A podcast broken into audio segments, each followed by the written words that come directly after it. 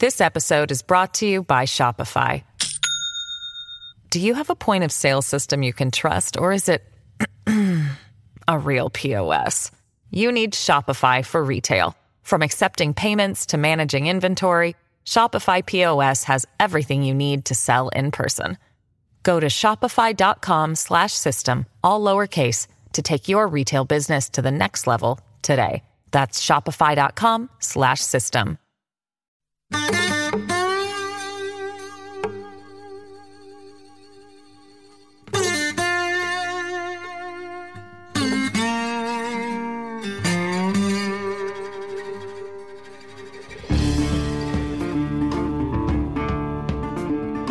Hey, this is Trey. Thank you for joining us for another Thursdays with uh, with Mary Langston and episodic guest appearances uh, by Trey, at least until she can find somebody else to answer these questions in a more timely fashion.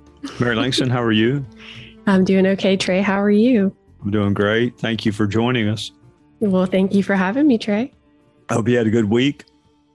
Yes, sir. So far, so good. Um, I hope you have, and I hope our listeners have too. You know, last week was so hard, and it's still kind of into this week as well. Um, so thinking through things, but good week overall. Yeah, you know that's a that's a podcast for a whole other time. But you put your finger on something. I mean, we are wired to avoid pain. Uh, that is true biologically. I mean, I don't know the last time you touched a hot stove. It's probably been a while because you're a very responsible person and you kind of look at the eye before. I, on the other hand, when I'm cleaning our stove, even if the like eye is still hot, I will try to clean as close to it as I can just because I'm impatient and I don't want to wait. Mm. But when you touch something hot, you immediately, I mean, you don't even think about it. It's it's a reflex. I think that's also true with psychological pain and emotional pain. We just want to move on.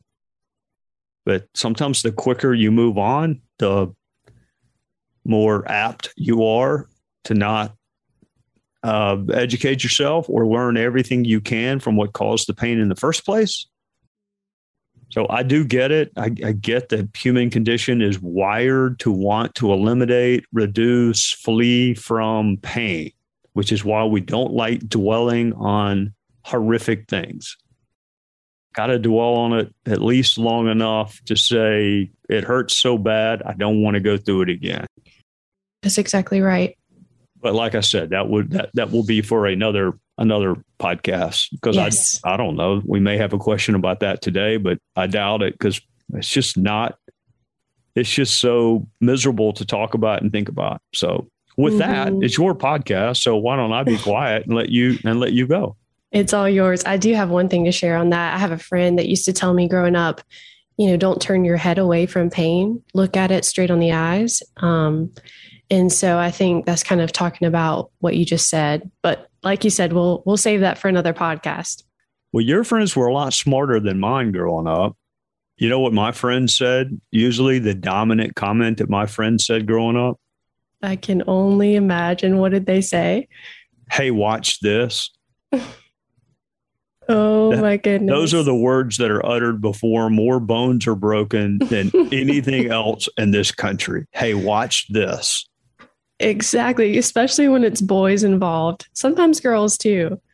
Uh no, I th- I mean that's it's nice of you to want to include both genders in that, but no, it's I don't I don't remember that many girls in my neighborhood like building these ramps so we could go ride our bicycles over ramps and try to jump over things. They were way too smart to do that. Way too smart. exactly. My my brothers would do that. They would build this ginormous ramp and it would not be put together very well. The foundation was not strong, but they wanted to try it out and you know, there were some bruises and cuts, but they had fun. Yeah, I, I, yeah, I. That's another podcast, but the, the genetic differences between why why girls live longer than boys is is another whole separate conversation. Oh my goodness. Well, on that note, you ready to get started with our questions? I, I think so. I hope so. Okay, great. Well, our first question's from Dick, and he actually has a rather deep question. He writes, Whatever happened to self evident truth? Whatever happened to self evident truths? Yes, sir. Well, I don't think truth goes anywhere. Almost by definition, it doesn't go anywhere. It's it's just a question of whether we can identify it and convince others to accept it as true. I think, you know, I don't know the impetus behind or origin of his question. It may well be that phrase from the Declaration of Independence. We hold these truths to be self evident and then that's followed immediately by that all men are created equal, and not to pick on Thomas Jefferson uh, because he was brilliant, but even the truth he identified, he missed part of it or opted not to include it in the Constitution. I don't know whether he missed it. I mean, he wasn't, I don't think, around for the writing of the Constitution. I think he was overseas. But you have that, what he identified as a self evident truth that all men are created equal and then when they ratified or codified that concept in the Constitution, they didn't include you, Mary Langston, um, or other women who couldn't vote or hold office. They didn't include a number of our other fellow citizens who weren't even considered fully a whole person. Mm. So, is it true? I mean, what is the truth that all people are created equal? What does that mean? We're not equal in talent. We're not equal in the circumstances of our birth. We're not equal in the opportunities that we're afforded in life. I mean, it's mm-hmm. it's a huge difference to be born into a family where you are expected to go to school as long as you can and it's paid for and you don't have to worry about it. That's very different from having to work your way even through high school. Mm-hmm. Does that mean we're of equal value? Does it mean we're of equal worth? I mean, what else is true and self evidently so? I mean, if you sit there and think, okay, what are self evident truths that you should not hurt anyone except in self defense? Most people would agree with that.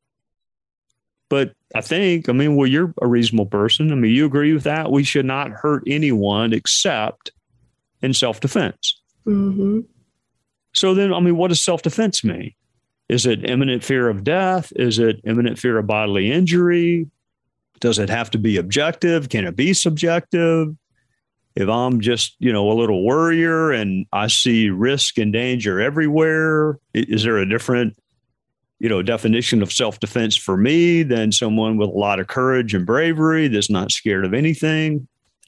I think it's a good idea and probably objectively true not to steal things from other people. Mm. But what about that old saying that we hear, you know, I got I, I I basically stole that. I got that on such a deal. I I, I mean I've heard that a million times. Boy, that was a mm-hmm. steal. I mean, does stealing include out bargaining someone? Does it in I mean, does it include buying a piece of property for less than what it's really worth? Does it include buying a piece of property where there's gold or gas or diamonds on that piece of property and not telling the person who owns it? I mean, you know that it has it, but you don't tell the person who owns I I don't know. I mean, so the truth is really about the only thing worth pursuing, but there does have to be a consensus that it's identifiable and objectively so. And then we get into a discussion about the source of truth. For some, it's science. But quite frankly, science has had a rough couple of years. For others, it's math. For some, you know, like you, for instance, Mary Langston, it would include spiritual works like the Bible. Mm. But even that, I mean, okay, people, I mean, lot, lots and lots and lots of people in my life believe that the you know Bible contains truth. Okay, well, Jesus told the rich young ruler, "Go sell everything you have and give it to the poor." No one does that. Mm-hmm. No, no one, no one goes and sells everything because that runs in violation of another truth, which is you got to be responsible and you know meet your societal and familial obligations. I mean, why in the world would you go sell everything you have and give it to the poor and leave your family unprovided for? Mm-hmm. I mean, the Bible also, I think, I mean, you know more about it than I do. I think it says to turn the other cheek. Did I hear that somewhere in Sunday school? Mm-hmm. You've got that right. Okay. Does it also say something about praying for your enemies and those mm-hmm. that oppose you? Mm-hmm. Yeah. Well, I don't do that. You probably do. I don't do that. I may pray for them, but it'd be a very different kind of prayer. Mm. I may mention their name, but so, is there truth? Yes. Can it be identified? Yes, sometimes. Can it be universally accepted as true? That gets harder. And and then you got to persuade people that it is the truth. So whatever happened to self-evident truths, Dick, I would have to say we did. We are what happened. And relativism is what happened. So that's the best I can do with that complicated question. Well, thank you, Trey. And thank you, Dick, for the question. We're going to hold it right there. Be back right after this. This episode is brought to you by Shopify. Do you have a point of sale system you can trust, or is it a real POS? You need Shopify for retail. From accepting payments to managing inventory, Shopify POS has everything you need to sell in person. Go to shopify.com slash system, all lowercase to take your retail business to the next level today. That's shopify.com slash system. Our next question is from Anne in North Carolina. She writes With so much angst between Republicans and Democrats, how responsible or irresponsible is it to be unaffiliated? Uh, I'm assuming she means unaffiliated in terms of party designation. Not, That's what I'm thinking, but I'm not 100% yeah, yeah, I think reading in the context of it, uh, Republican and Democrat, I, you know what, Ann, I think is a great way to signal to both parties that you are dissatisfied with the current state of affairs. Where could it hurt you? Only in a state that requires you to be identified with a party to vote in the primary. And there are states where you have to register as a Republican to vote in the Republican primary, and the same is true in the Democrat primary. And why would that hurt you? Because more and more often, um, that's the real election. It's not in November, it's in the primary. So if you're not participating in the primary, then you're probably not picking the winner. But no, I don't think it's at all irresponsible. Uh, it's a way to protest the current state of affairs by saying neither one of the parties is worthy of my support right now. And I get it. I think Anne probably captures the feelings of of lots of people that mm. I may reluctantly side with one group or the other, but I have higher expectations than are currently being met. So I don't think it's irresponsible at all. The only argument toward irresponsibility could be if you live in a state where you have to pick to vote in the primary, but I I I, I don't know how many states that would be. Well, thank you, Trey, and thank you, Anne, for your question. Our next question is also election related, and it's from Alan in Florida. He writes, What do you feel are the realistic chances of having a veto proof Congress after the November elections? A veto proof Congress? Yes, sir. Well, let me ask you something, Mary Langston. Do you believe in negative numbers? Yes. I mean, I, I don't. I wasn't paying attention that day in class. Aren't, aren't there like in there like negative three or mm-hmm. did I dream that? Mm-mm, you are exactly right. Okay, well, I don't believe in negative numbers, so I'm going to stop at zero. There's a zero percent chance of that happening. Mm. Uh, zero as in the same chances I have of winning the U.S. Open golf championship zero as in the same chance I had to take Halle Berry to the high school prom. Zero. Literally 100% zero chance. If my memory serves me, and it often does not, it requires two thirds of the House to override a veto. Is that right? Mm.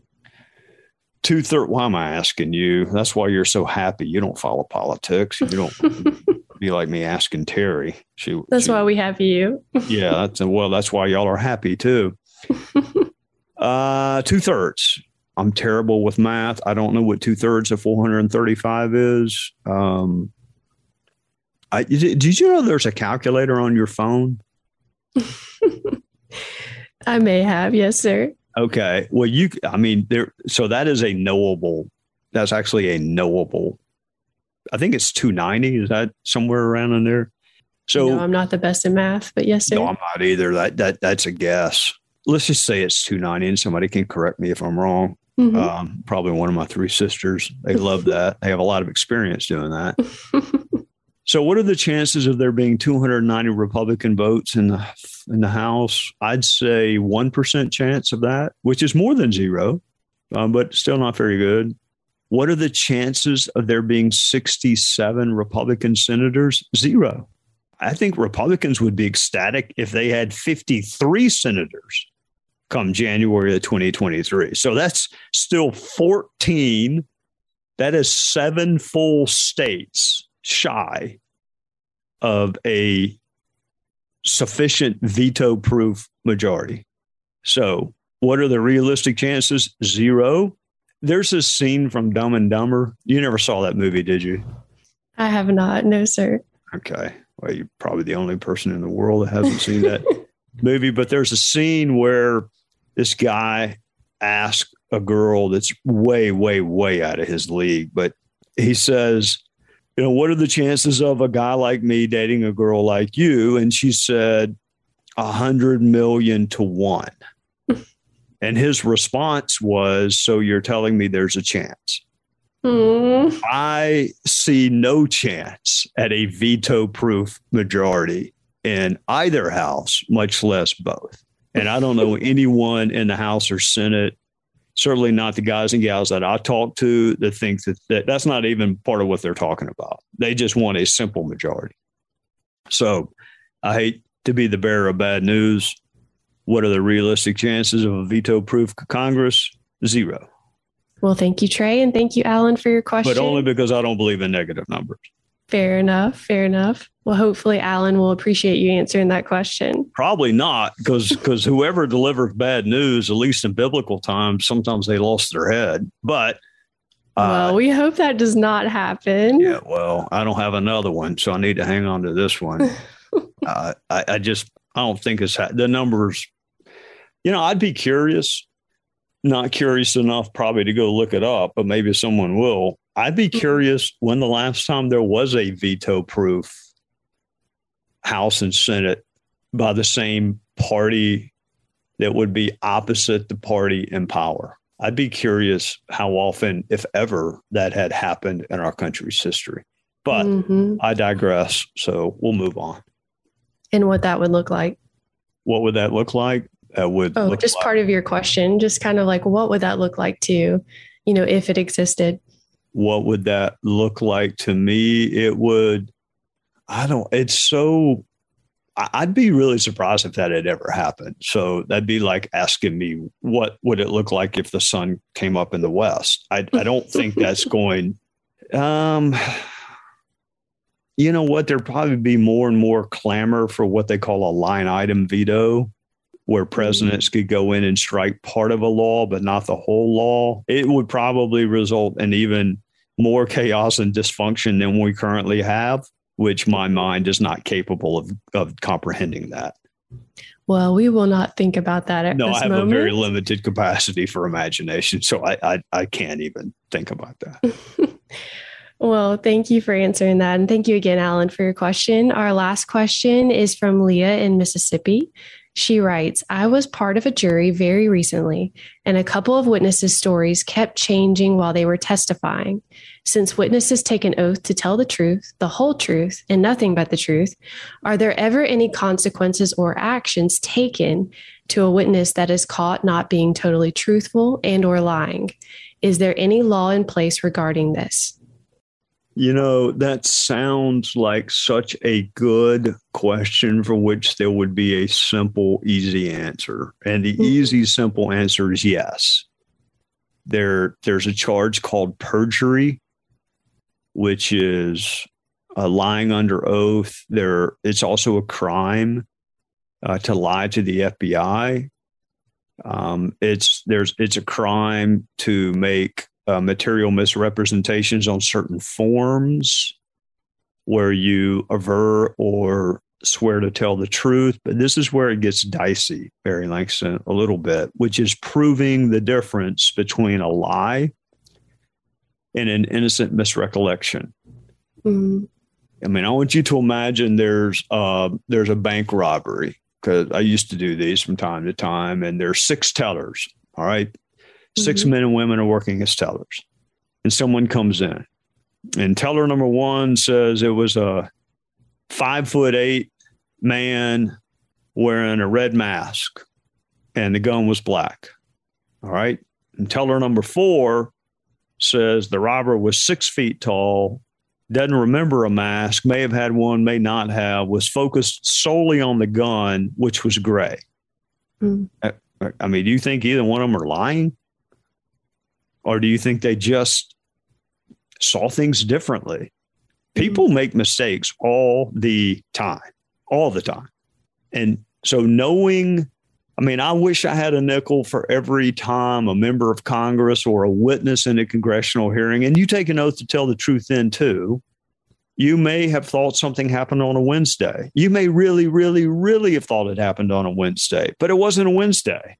It was a Saturday. Mm. Is that a lie? It could be. It could be if it really, really mattered. Or it could just be you can't read the calendar. Or it could be that you just got something confused with a grandkid's birthday party and you you knew that one happened on one. So first of all, Leah, thank you for being on a jury because that is very important and very difficult service. Mm-hmm. Witnesses, I would be worried if witnesses' story is all lined up perfectly. I would be worried having done it for a living because mm-hmm. it just never happens. People are terrible when it comes to height. They're terrible when it comes to weight. They're not even great when it comes to hair color.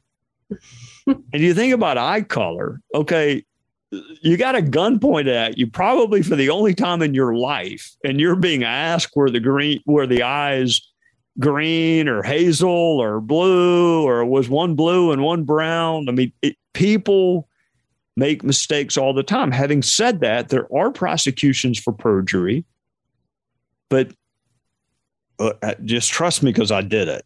It is harder than you think to prove to a jury that someone knew the truth and had an intent to misrepresent that truth to deceive and that it was on a material matter so I think about what's the biggest lie told on a daily basis. What would you think it would be? Hmm. I don't know. What would it be? How much do you weigh? the answer to that question, I think, uh, we should all hope and pray that that answer is never under oath. so I mean, is is is it, a, uh-huh. it, it, I mean, are you sitting there with the number that you want it to be? Or are you sitting there? I mean, I could sit there and think. I mean, I had to go to the doctor last week, and I'm sitting there taking my keys out of my pocket, my cell phone out of my pocket. Take your shoes I'm off. Emptying my pockets to get little dust particles out of them because I, I I'm sitting there thinking, well, that number can't be right. Are, are y'all using metric? Are y'all using what number system are y'all using? Mm-hmm. So I, I mean, look, I'm I'm not I'm not advocating for not telling the truth. I, am mm-hmm. not advocating for that. But you know, we we've all. I remember when Abigail had a hermit crab, mm-hmm. and that hermit crab passed away. God rest his soul. Mm-hmm. And so I went to the pet store and got another one. And even though it didn't look exactly like Hermie, uh, I convinced her that that was Hermie. Okay, no part of that was true. No part of that. But I did not want her at whatever young age she was to have to deal with the grief of having lost a pet. So mm. was it true? No, it wasn't true. I wasn't, it wasn't under oath. So yeah, you got to tell the truth. But every mistake is not a lie, and every lie is not material. When you have a duty to tell the truth you know the truth, you say something different, and it's material, that's perjury. Usually, what happens if you get a conviction, you don't go back and it just kind of looks like sour grapes to go back and try to prosecute the witnesses if you lost the case. They're tough cases to prove. In fact, the U.S. Attorney's Office slash Special Counsel slash FBI lost a false statement case in Washington just this week. Mm-hmm. I don't think there's much question, but well, it depends. I mean, do you believe the FBI when they said that this is what we were told? I, I mean, but it was a not guilty verdict. Doesn't mean innocent. It just means not guilty. So yeah, it's it, they're hard to prove, Leah. But yes, our system doesn't work if people don't feel some obligation to tell the truth, and if there's not a consequence, we just got to keep in mind. Sometimes people see things differently. They're convinced that something happened, even though it didn't. They're terrible on on details. Sometimes they guess when they should not guess. Just remember the bank tellers. I've had them, I've, I can not tell you how many times. The person that robbed that bank was somewhere between five seven and six three. It, it, but it was the same person. Mm. So that that's a pretty wide chasm in terms of height. I don't think any of them were lying. I think they saw what they saw. And I wonder too if our brain does something different when it's under that type of stress or trauma. It does. Our brains um, kind of uh, make you focus on what's most important, and what's most important when you're being robbed is staying alive. Mm-hmm. Um, I mean, I promise you, there's never been a victim, even if it's not six, even even a single victim in a in a horrific case of assault or sexual assault, they're going to get some detail wrong. And the defense attorney is going to focus on that detail, and the jury, um, because they almost always get it right, the jury knows what's important. What's important is what happened. What's important is what happened to her. What's what's important are certain characteristics. I mean, I used to use this example in the courtroom all the time. So we got this big game in South Carolina, right? Carolina Clemson. Mm-hmm. And so I, I, would ask the jury, okay, we just we just had the Carolina Clemson game. All right, who won the opening toss? Some may remember, most don't. How many first downs did Clemson have? In the third offensive series where Carolina had the ball, what was the second play called? I mean, you all said you watched the game. You all watched it. If you watched it, what was the second play called in the fourth offensive series? And then I ask them who won. Everyone can tell you who won. They know the big things. They don't know the small little details. And that's just the way the human mind is wired. And that's with a sporting event. That doesn't include, you know, fearing for your life. Mm-hmm. Juries get it right more often than not, Mary Langston. Just believe me when I tell you that. Yes, sir. Well, thank you so much for answering that question. And thank you, Leah, for your question. Yeah, well, I, have I've depressed myself because for five years in a row, the outcome of that game was Clemson winning. So mm-hmm. I should have. Mm-hmm. back when I used to give that analogy, South Carolina was on a roll. So well, it, maybe it's going to flip one of these days. Maybe in your. I hear good news, so we'll. I see. don't know. I love Shane Beamer. Actually, I like Dabo Swinney too. I, mm-hmm. It's impossible to not like both of them, but uh, in truth, I pull for South Carolina, and I think Shane's going to do a good job. How in the world we got from perjury to Shane Beamer, I don't know. that's that's what happens when your mind has difficulties like mine does. you just you go from perjury to Shane Beamer in college football recruiting. So that's probably a sign for you to go back to work and for me to go back to sleep. Oh, that's so great. Well, thank you so much to our listeners for your great questions. Keep sending them our way. Yeah, keep them coming. And then one of these days, maybe we'll flip the script, Mary Langston. I'll get to read you some questions and you can take a crack at answering them. Oh, nobody wants to hear that. I'd like to. I'm somebody. I'd like to. You are somebody, that's for sure. All right. Well, on that happy, sweet note, I hope you have a great week. I hope everybody else has a great week, and we'll see you next Thursday. Sounds great. Have a great week. Bye bye. Please subscribe, rate, or review this podcast on Apple Podcast or at foxnewspodcast.com. You've been listening to the Trey Gowdy Podcast on the Fox News Podcast Network.